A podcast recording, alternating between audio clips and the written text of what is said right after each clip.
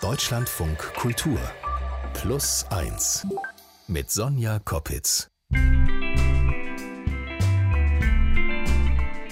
Was tun, wenn das Umfeld eher konservativ ist, Sie aber irgendwie anders leben möchten? Was tun, wenn Sie ausbrechen aus den gesellschaftlichen Normen und trotzdem nicht finden, was Sie suchen? Und was machen Sie, wenn der Weg zurück schwierig ist? Herzlich willkommen zur Geschichte der Woche hier bei Plus 1. Es geht gleich um Jürgen, der in den 60er, 70er Jahren in Niedersachsen aufwächst und später drogenabhängig wird. Erzählt wird uns diese Geschichte von meinem Kollegen Marius Elfering aus Köln. Hallo Marius. Hallo. Es wird um Haschisch gehen, um Kokain heute, es geht sogar um Heroin und um den Weg zurück. Hast du Selbsterfahrungen mit Drogen mal gemacht? Oh, äh, nee, tatsächlich ähm, vergleichsweise wenig, wenn man den Alkohol jetzt mal rausnimmt. Mhm. Obwohl ich an der niederländischen Grenze groß geworden bin, in meinem Umfeld gab es da natürlich Berührungspunkte, aber so intensive Erfahrungen habe ich mhm. tatsächlich mhm. nicht gesammelt. Nee. Jetzt ist das ja auch kein leichtes Thema, worüber man mal so Smalltalk-mäßig spricht. Wie bekommst du denn Menschen zum Reden, auch dann noch mit dem Mikro vor der Nase? Also wie schaffst du es, tiefere Einblicke ins Leben anderer zu bekommen? Also ich glaube, vielleicht ist der wichtigste Punkt, dass man Zeit mitbringt. Also, dass die Leute, wenn ich sie besuche, spüre, dass ich irgendwie nicht 20 Minuten da bin und irgendwie nur fünf Fragen stelle und dann wieder weg bin und irgendwas äh, daraus mache, sondern wirklich dann mir die Zeit nehme, da mhm. zu sein, mit denen zu sprechen. Dieser intensive Austausch. Und ich glaube, was wichtig ist, ist, die eigene Aufgabe zu definieren. Also zu wissen, dass man vielleicht eher manchmal zum Zuhören da ist mhm. und nicht um Fragen zu stellen. Also das ist ja immer so ein Gefühlsding auch. Vielleicht braucht man gegenüber eher so ein Kontra oder auch eine, eine schweigende Minute quasi, um sich klar zu werden über die eigenen Gedanken.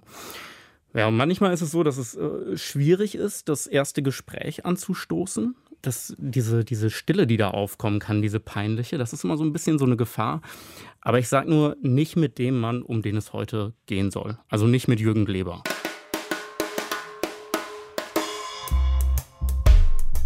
Den habe ich nämlich zu Hause besucht. Jürgen wohnt auf dem Land, etwa eine Autostunde von Hamburg entfernt. Netterweise hat er mich vom Bahnhof abgeholt, äh, sonst wäre ich da nicht hingekommen. Und wir fuhren dann zu ihm nach Hause und er berichtete mir direkt von seinem Leben. Also wie er aufs Land kam, warum er es da genießt, dass er Musik macht. Und Jürgen brachte das Gespräch direkt ins Rollen. Er hat einfach auch zu sehr vielem was zu erzählen. Du bist Kölner? Ja, ja. Also ich bin ursprünglich nicht Kölner, sondern äh, Münsterländer, aber ich wohne seit. Aus Münster? Aus Ahaus, das ist an der niederländischen Grenze. Kenn ja, ja kenne ich. Ja. Habe ich schon mal Musik gemacht. Da gab es ah, mal ja. die Nacht der Clubs oder sowas. Und die Leute können mit einem Eintritt von einem Club zum anderen. Ja, ja, genau. Ja, das ich erinnere ich, mich an die Veranstaltungsreihe. Ah, ja. An der holländischen Grenze. Ja, Jürgen, der wohnt äh, völlig auf dem Land. Rechts und links von dem Haus, in dem er lebt, liegen weite Wiesen. Und als wir im Wohnzimmer sitzen, öffnet er die Tür zum Garten. Vogelstimmen, frische Luft, die finden den Weg herein. Und Jürgen, der erzählt dann seine Geschichte. Er sagt, dass seine Geschichte eine Geschichte seiner Generation sei, also derjenigen, die in den 60er und 70er Jahren geboren und groß geworden sind.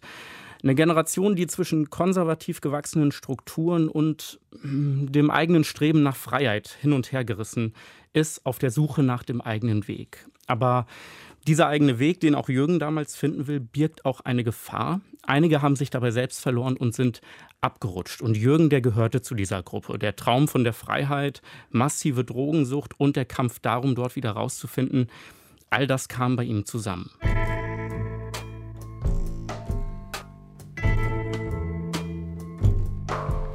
Jürgen wird 1965 in Bad Zwischenahn in Niedersachsen geboren, ist eine Kleinstadt und er erlebt etwas, das typisch ist für Kinder und vor allem Jugendliche in der damaligen Zeit. Die Nachbarn, der Vater, ein alter CDUler, sein späterer Chef in der Ausbildung, die alle erwarten von Heranwachsenden eigentlich eines, den Weg in das, was man ein gut bürgerliches Leben nennt. Also Ausbildung, Haus, Familie, wenn man so will. Mhm. Aber für Jürgen ist das schon immer eine Horrorvorstellung, die er so nicht leben möchte. Und hinzu kommt, er macht früh erste Erfahrungen mit Rauschmitteln. Mich hat auch schon immer interessiert, wie Alkohol funktioniert und später auch, wie zum Beispiel Hasch funktioniert. Ich kann dir gar nicht sagen, warum. Also es hat mich tatsächlich interessiert, dass man sich was einwischt und in einen anderen Aggregatzustand kommt. Bis zur mittleren Reife macht Jürgen halbwegs das, was man von ihm erwartet, obwohl er selbst eigentlich nur Musik machen und kiffen will, wenn man es platt auf den Punkt bringt. Äh, das sagt er auch selbst so. Mhm. Und es ist ganz interessant, den Blick auf einen bestimmten Aspekt Anfang der 80er Jahre zu lenken, dem Zeitraum also, in dem Jürgen langsam erwachsen wird. Das ist nämlich genau die Zeit, in der Christiane Fs Geschichte bekannt wird. Also viele kennen wahrscheinlich das Buch für Kinder vom Bahnhof Zoo oder den später erschienenen Film. Mhm. Und dort geht es ja um ihre Drogengeschichte und die Folgen ihres massiven Drogenkonsums. Ich weiß nicht, ob du einen Bezug zu Buch oder Film hast. T tatsächlich zu Christiane F. so durch meinen, da wo ich aufgewachsen bin. Also ich bin nur um die Ecke von Christiane F. aufgewachsen in Berlin-Neukölln in einer Gruppierstadt, also so eine Hochhaussiedlung.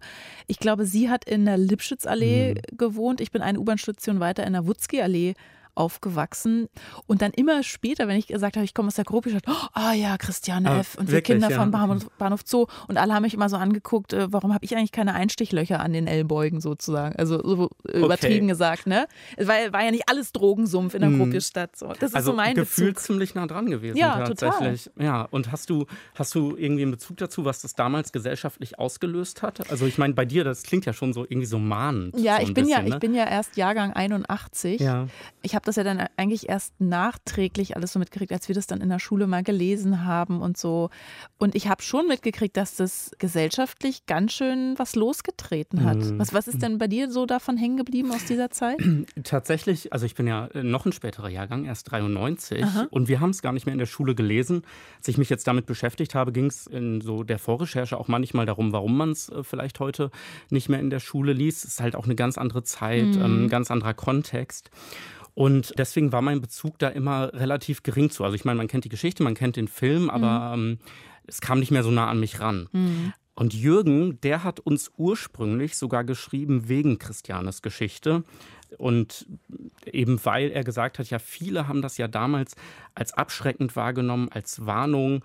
Aber er, er hat das völlig anders empfunden. Der Film, als der kam, da war ich ja schon, hatte ich ja schon mit Drogen zu tun zwar noch nicht harte Drogen, aber ich war ja schon so in dieser Szene unterwegs. Und äh, das hatte ich ja gesagt, dass das uns eher interessiert hat als abgeschreckt hat. Also es war nicht so, dass wir gesagt haben, hui, gut, dass wir das gesehen haben, das machen wir auf keinen Fall. Also ganz im Gegenteil. Ja, und bei Jürgen ist es dann eben auch so, dass es nicht beim Kiffen bleibt, sondern er bei seinem Drogenkonsum schnell größere Sprünge macht. Wir sind also regelmäßig nach Holland gefahren, haben Koks gekauft, haben das rübergeschmuggelt in kleinen Mengen, haben ein bisschen verkauft, haben das genommen und das haben wir eine ganz ziemliche Weile gemacht. Und da sind wir dann auch das erste Mal mit Heroin in Verbindung gekommen. Das haben wir zum Runterkommen genommen. Also wir haben Party gemacht, guck so, hey, hey, und dann ein bisschen Heroin geraucht, um wieder ein bisschen runterzukommen.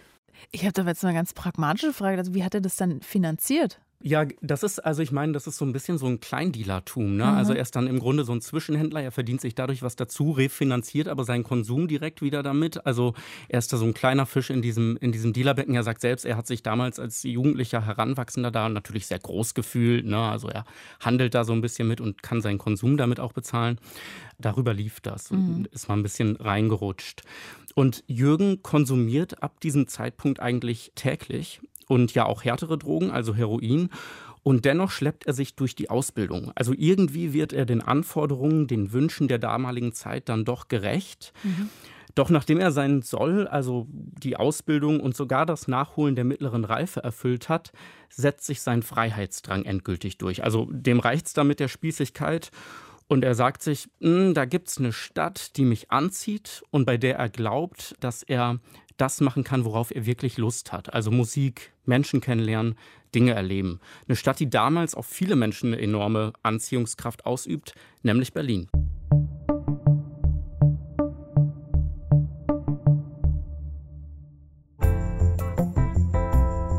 Jürgen hat einen guten Freund in Berlin, bei dem er erstmal unterkommen kann. Also packt er seine Sachen und zieht dann tatsächlich in die Großstadt.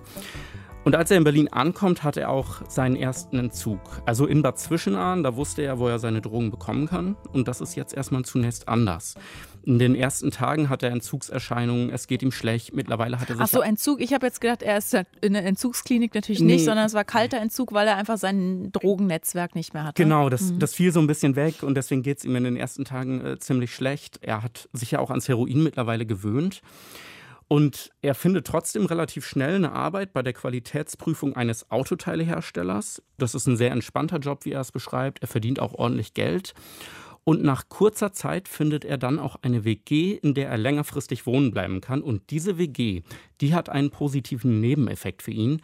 Sein Entzug endet, weil die Bewohner der Wohnung, die sind selbst abhängig. Und dann habe ich mich relativ schnell mit denen angefreundet und habe dann gesagt, besorg mal, kannst du ein bisschen Heroin besorgen? Ich hatte da keine Ahnung. Dann hat der Heroin besorgt, der Jean, der hat mir meinen ersten Schuss gesetzt. Vorher hat Jürgen ja nur, nur wenn man so möchte, Heroin geraucht. Ja. Wie ja. alt ist denn Jürgen jetzt da in Berlin angekommen? Da ist er um die 20, also 65 mhm. geboren, mhm. Ähm, also nach Ausbildung ne, und, mhm. und der mittleren Reife. Und jetzt fängt er in Berlin an, es sich zu spritzen und es ist dieser Moment, ab dem es mit ihm völlig bergab geht. Ich gehe tagsüber arbeiten, weil ich habe ja hab fast nichts da gemacht, schleppt mich da durch den Tag, mit Heroin gegen das, muss ja nicht viel körperlich arbeiten. Dann habe ich abends gespritzt, habe mir was besorgt, habe gut verdient, habe versucht, so kleine Geschäfte zu machen, irgendwie was aus Norddeutschland zu besorgen oder da, mehr oder weniger erfolgreich. So habe ich mich da geschleppt und äh, war eigentlich drauf.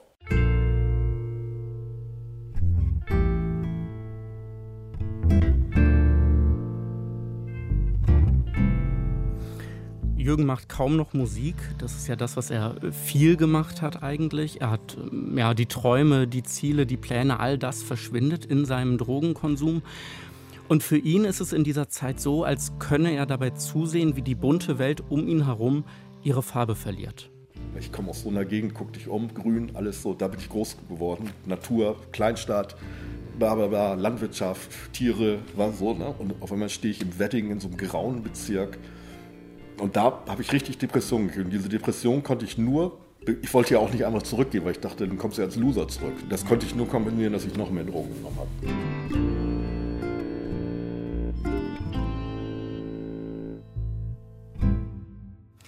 Er hängt also damals völlig in der Luft. Er ist körperlich ein Wrack. Er kann mit Berlin schon bald nur noch wenig anfangen.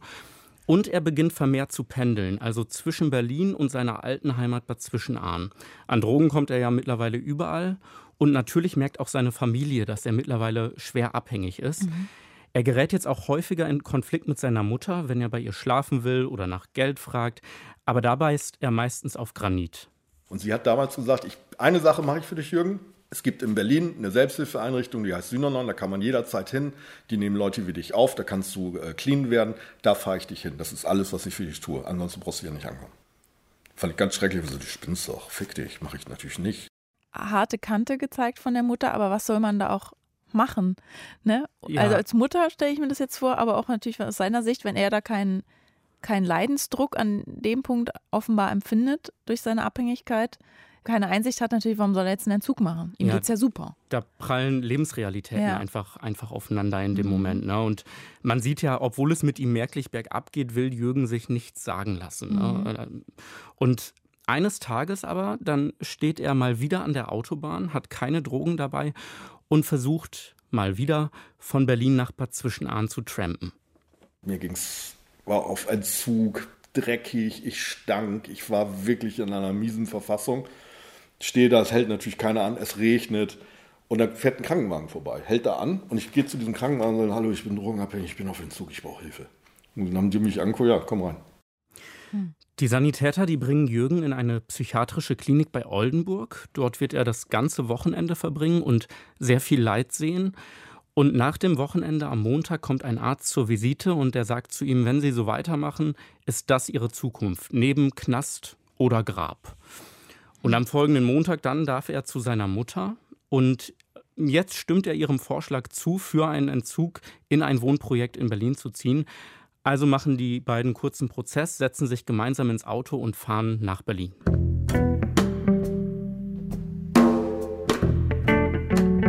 Sonnig, schönes Wetter. Die hat mich abgeliefert, die haben mir gleich gesagt, sie müssen jetzt gehen, wir kümmern uns um ihren Sohn. Die ist auch sofort weg. Hat natürlich geheult, das war für sie ganz schlimm. Ne? Thank you. Was Jürgen- hatten sich aber da bei ihm, also diese, dieser klar, dieser Zwischenfall, sage ich mal, oder die Begegnung mit dem Krankenwagen im Regen an der Autobahn, was hat sich da bei ihm im Kopf jetzt geändert, dass er sagt, okay, ja, nee, jetzt doch Entzug und vorher Mama fick dich? Ja, ich glaube, es ist so, so eine stete Abwärtsspirale. Ne? Also erst bist du da und sagst, nee, ich brauche keine Hilfe, es geht doch alles noch klar, ich komme ja irgendwie zurecht, ich tramp von hier nach da und irgendwie finde ich schon meinen Weg. Aber wenn das immer weiter so läuft und dann irgendwann vielleicht auch das Geld schwindet und die Perspektiven und dann irgendwann der Boden erreicht ist, was in dem Fall mit dem Krankenwagen so war, dann war es bei ihm zumindest so, dass er gesagt hat, okay, vielleicht muss ich jetzt doch was ändern. Und, und die Hilfe, das ist ja in dem Moment eine Hilfe gewesen, die ihm die Ja. Mutter angeboten hat, dann doch annehmen. Ähm, Und als sie dann nach Berlin gefahren sind, wird Jürgen dort aufgenommen in dem Projekt. Er wird nach Drogen abgesucht und er erfährt, was ihn in dem Projekt erwarten wird. Hierarchische Strukturen, nur ehemalige Drogenabhängige, Putzdienst für Küche und Toiletten. Und schnell zeigt sich, Jürgen kommt erstaunlich gut in dem Projekt an. Also er kommt in den folgenden Monaten von den Drogen los. Klar, erst fühlt er sich unsicher, ein bisschen unwohl, aber das ändert sich bald. Er übernimmt schnell Verantwortung, weist Neuankömmlinge ins Hausprojekt ein, er arbeitet sich also hoch und ist da natürlich auch stolz drauf. Und es gibt eine Sauna, einen Sportraum, gutes Essen. Also letztlich, er erholt sich. Nach vier Wochen waren alle sehr moppelig. Diese ganze Vollwerternährung, Müsli, jeden Morgen Banane so. Wir sind alle sehr schnell dick geworden. So. Und dann, dann Sport machen und so. Aber waren fit, ne? nicht geraucht. Und Also ist joggen gegangen und ich war 27, da bist du ja noch kein Rentner. Also körperlich hat man gemerkt, das war das erste Mal, dass ich einen Entzug, dass der vorbei war, dass ich gemerkt habe, ja, du lebst, das ist wieder cool. Das klingt ja fast nach äh, vier Wochen Wellness. Ist es natürlich nicht. Also, und wenn ich jetzt mal überlege, dass Jürgen hatte auf einmal jetzt so klare Regeln, starre Pläne, Strukturen, das klingt ja eigentlich so nach Spießbürgerlichkeit, die er eigentlich vermeiden wollte, aus der er immer raus wollte. Ja, ne, also äh, genau, also dieses, dieses Konzept, dass er jetzt wirklich die Aufgaben hat und die machen muss und morgens sitzt man da am Frühstückstisch und abends sitzt man da am Abendbrottisch. Ich kann das gut nachvollziehen, wenn du das sagst mit der, mit der Bürgerlichkeit. Ja, es äh, ist wahrscheinlich auch so ein bisschen die Frage, was braucht man oder was braucht Jürgen für einen erfolgreichen Entzug? Ist es diese Struktur, die er da bekommt? Jürgens These zum Beispiel ist, dass sobald man keinen Ausweg mehr hatte, also keine Möglichkeit mehr ähm, abhängig zu sein, weil zum Beispiel das Geld wirklich fehlt, fällt der Entzug deutlich einfacher. Also erst wenn man ganz am Boden und am Ende ist, kann man die Möglichkeit vollumfänglich erkennen. Das ist natürlich jetzt nur Jürgens Ansicht. Ich glaube, in dieser Situation kam natürlich kamen diese Regeln einfach dazu. Ne? Und wahrscheinlich würde er das, würde er das auch so sehen. Aber ja, letztlich, er fühlt sich einfach wohl in diesem Haus. Ne? Und er lernt auch die ein oder andere Frau kennen. Zunächst ist das alles nichts Ernstes. Doch dann trifft er in dem Projekt die Frau, die hier Moni heißen soll. Wir haben unheimlich viel zusammen geredet. Es war gar nicht mal so viel so Sexuelles jetzt, dass das jetzt irgendwie abging wie Schmitz Katze, das würde ich gar nicht mal sagen, sondern es war tatsächlich so, dass wir unheimlich viel über, über Musik geredet haben. Also, dass wir dann gleichen Geschmack, dass wir viele Sachen zusammen gehört haben. Da kam gerade Guns N' Roses Illusions, ne, äh, 1992, dieses Doppelalbum kam da raus mit November Rain. Vielleicht hast du es mal gehört, November Rain. Das war damals der heiße Scheiß. Das ist für mich der Soundtrack zu dieser Zeit. Ne? Die beiden verlieben sich und Jürgen scheint in Moni auch eine Aufgabe zu finden. Also er merkt nämlich, dass Moni vielleicht nicht ganz so sicher ist bei der Lossagung von den Drogen wie er, nicht ganz so stabil. Kurzum, sie scheint stärker gefährdet, rückfällig zu werden. Und Jürgen geht in dieser Zeit wirklich mit einer breiten Brust durchs Leben und das Projekt. Ich wollte dieses Mädel, ich, ich war schon in die verknallt. Wir haben uns auch gut verstanden und ich wollte so der große, weiß ich, bring dich da raus, ich schaff dich, ich zeig dir, wie die Welt funktioniert. So, so der Typ wollte ich sein. Der Typ wollte er sein, das funktioniert aber nicht. Und genau deshalb folgt auch ein ziemlich harter Fall für Jürgen. Denn eines Morgens ist Moni weg. Und die anderen im Projekt sagen ihm, sie sei gegangen, wieder rückfällig geworden, wieder in der Szene unterwegs. Und ihm zieht das den Boden unter den Füßen weg. Vielleicht auch die Illusion, etwas bewirken zu können. Drei Jahre nachdem er beim Projekt ankam, bricht innerhalb kürzester Zeit alles zusammen. Ich war durch den Wind komplett. Die merkten das auch alle, sagen, Jürgen, Monika ist weg, hast du Probleme, kriegst du das hin? Sag ich, ich kann dir das nicht sagen, ob ich das hinkriege. Also ich merkte schon, ich glaube, ich kriege es nicht hin. Also es war auf einmal Bing, Bing, Bing, Drogen, Drogen, Drogen, Heroin, Heroin, jetzt nehmen. Ja, weil das ja auch so ein gelerntes Ding war, ne? Sich aus der Wirklichkeit zu flüchten mit Drogen. Und dann hat er auf einmal so eine pe- persönliche Krise, äußerliche Krise. Mhm. kann man irgendwie verstehen. Ja, total. Also ich meine, er hatte, es ist ja nicht so, dass er in den drei Jahren äh, nur Friede, Freude, Eierkuchen findend mhm. durchs Leben gegangen ist. Also es gibt ja immer persönliche mhm. Niederlagen. Aber das war einfach eine sehr besondere und große Situation für ihn, die ihn da zurückgeworfen hat. Als die anderen bei Synanon merken, wie hart ihn Monis Abflug trifft, geben sie ihm dann etwas Geld. Er soll auf einen Bauernhof in der Nähe von Marburg fahren, der zum Projekt gehört und da ein bisschen Abstand gewinnen, um auf andere Gedanken zu kommen. Und Jürgen, der nimmt das Geld und fährt auf diesen Hof, aber er hält es da nur eine Nacht aus. Am nächsten Morgen fährt er nach Frankfurt, ab ins Bahnhofsviertel und setzt sich dort einen Schuss. Er ist rückfällig.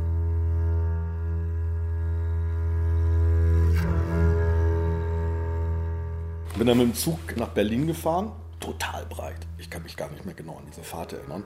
Und bin nächsten Morgen in Berlin ausgestiegen und habe sie gesucht. Und dann haben wir, habe ich sie auch gefunden nach einem Tag. Sie war natürlich, ah, wieso kannst du das tun? Aber toll, dass du da bist. Und dann haben wir zusammen gespritzt. Jürgen ist mit Moni in Berlin unterwegs und er fragt sich, vielleicht ist es ja doch die große Liebe, vielleicht taucht sich die Welt bald doch wieder in Licht. Vielleicht ist das Leben und damit ja auch Berlin bald ein bisschen weniger grau. Die erste Woche mit Moni zurück in der Abhängigkeit, die genießt er wirklich. Große Liebe, oh, zusammen spritzen, noch keinen äh, körperlichen Entzug. Das ändert sich dann aber relativ schnell, wenn die Kohle knapp wird. Dann muss man natürlich was machen. Dann ist sie anschaffen gegangen und ich sollte klauen gehen. Ich habe das nicht richtig hingekriegt. Dann hat sie mich ein bisschen ausgehalten. Das fand sie scheiße. Und es war für mich jeden Morgen so, wenn ich aufgewacht bin in diesem Zimmer, bin aufgewacht und das war so, als wenn einer mir so einen Holzbalken ins Gesicht haust. Du Vollidiot, drei Jahre weggeworfen. Du Vollidiot, du bist wieder da, wo du eigentlich nicht mehr hin wolltest. Das war mir schon bewusst. So viel Drogen kann ich gar nicht nehmen, um das wegzuballern. Man merkt, die, die beiden sind ihrer Sucht völlig ausgeliefert in dieser Situation. Ähm, ich gebe dir ein Beispiel. Wenn gar nichts mehr geht, dann suchen sie sich zum Beispiel andere Abhängige, die sich gerade spritzen, stoßen die um und setzen sich dann die Nadel mhm. selbst. Und ähm, damit einhergeht, das ist auch nicht so weit hergeholt, äh, dass die Beziehung, und er beschreibt es ja auch schon, mhm. sehr, sehr brüchig ist. Mhm. Und dann nach wenigen Wochen ist es auch so, Moni lässt ihn fallen, Jürgen ist wieder alleine mit sich und seiner Sucht, sie ist weg und er erkennt, Liebe war das nicht.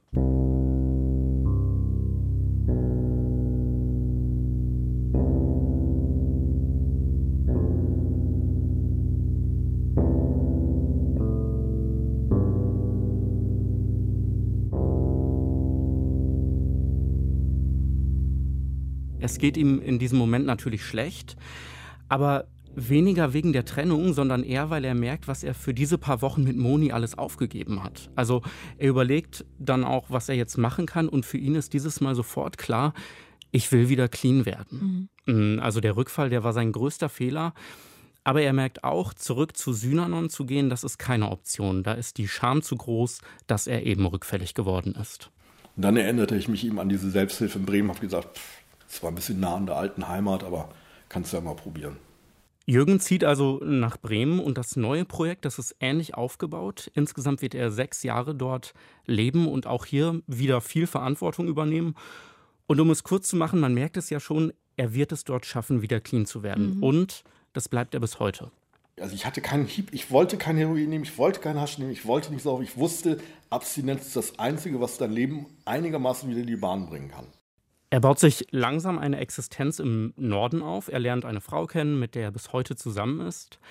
Er zieht dann in den Großraum Hamburg und findet einen Job in der Veranstaltungsbranche, in dem er bis heute arbeitet und glücklich ist. Also er hat den Entzug dann zum zweiten Mal geschafft. Mhm. Aber auch irgendwie bemerkenswert, weil Jürgen ja quasi, so wie wir seine Geschichte jetzt kennengelernt haben, ja nie eigentlich bis zu diesem Zeitpunkt, wo er dann wirklich clean war, auf sich alleine gestellt, frei gelebt hat, sondern ja dann in den Projekten gelebt hat, wo er immer ja irgendwie so ein bisschen gelenkt, betreut wurde, oder? Das stimmt. Das ist ein guter Punkt, der mir, der mir bisher auch noch gar nicht so aufgefallen ist. Hast du aber recht. Ich meine, er ist ja jetzt in Bremen auch wieder nicht alleine. Mhm. Also da wird er ja wieder begleitet. Und als er dann äh, später dort auszieht und dann auch irgendwann eine Frau kennenlernt, dann, dann hat er auch immer jemanden natürlich an seiner Seite. Ich glaube, es war vielleicht ein gesundes Spannungsfeld zwischen Struktur und ja, der Gestaltung der eigenen mhm. Freiräume. So eine Selbstwirksamkeit. Ja, irgendwie. genau. Was würdest du denn sagen, ist schwieriger, so ein Entzug oder danach dann wieder ins Leben zurückzufinden? Oder gehört das beides dann zusammen? Das gehört beides zusammen. Und Jürgen sagt auch, wenn er seine Geschichte erzählt, dass die Zeit nach diesem Entzug und der Weg, wenn man so möchte, zurück ins normale Leben, dass das einfach einen ganz wichtigen Stellenwert hat, den man nicht unterschätzen soll, weil er merkt nämlich, die Rückkehr ins Normale, ins bürgerliche Leben, wenn man so möchte, die ist nicht so einfach. Mhm. Wenn ich zum Beispiel nach Hause komme und auf einer Familienfeier bin, dann ist es so, so, jetzt äh, trinken wir noch was. Jürgen, du ja nicht, ne? Denke ich, nein, ich trinke tatsächlich immer noch nicht. So, wo, wo dann auch der ganze Raum weiß, ach ja, Jürgen trinkt ja nicht, weil er mal früher heroinabhängig war und seiner Mutter viel Kummer gemacht hat. Also, die Welt des Jürgen, der immer zuredet, immer was zu sagen hat, sie bleibt doch weiter grau.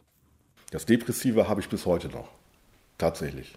Da komme ich mit klar, das ist auch gut. Das braucht keine Pillen oder so, weil ich es auch erkennen kann, wann es scheiße ist. Aber dieses euphorische, also was ist ich, was jetzt gar nicht sagen, Frühling, hey, alle Leute gehen raus, die Blumen kommen. Das habe ich so nicht mehr. Ich habe nicht mehr dieses, diese, diese totale Freude, da habe ich Probleme mit, die zu empfinden. Das muss man sich klar sein, wenn man Drogen nimmt.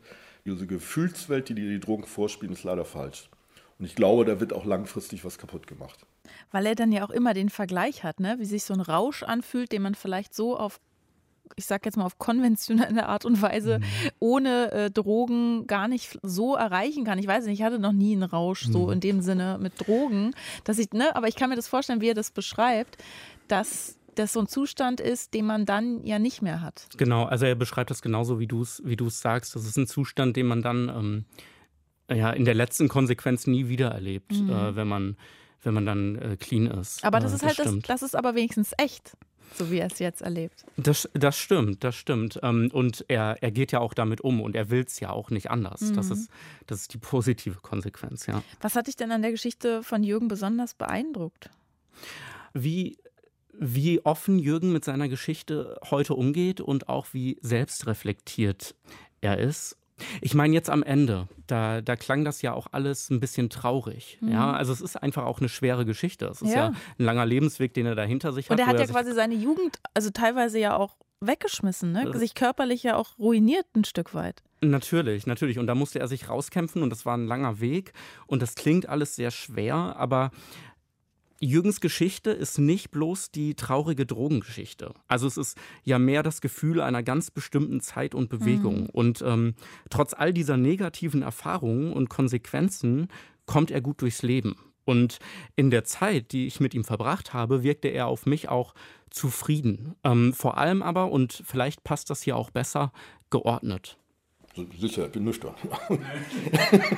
also das ist, der, das ist tatsächlich der Punkt. Also wenn es nicht klappen würde, würde ich wahrscheinlich irgendwas mir reinpfeifen. Tue ich aber nicht. Da lernt man sich selbst zu reflektieren. Das heißt jetzt nicht, dass ich das jetzt super kann. Ich überschätze mich auch mal zwischendurch. Ich glaube schon, dass ich so, was viele nicht haben, also so der normale, der normale Mit-50er, der seine drei Bier am Abend trinkt, der ist nicht so selbstreflektiert. Der sagt, früher war alles besser.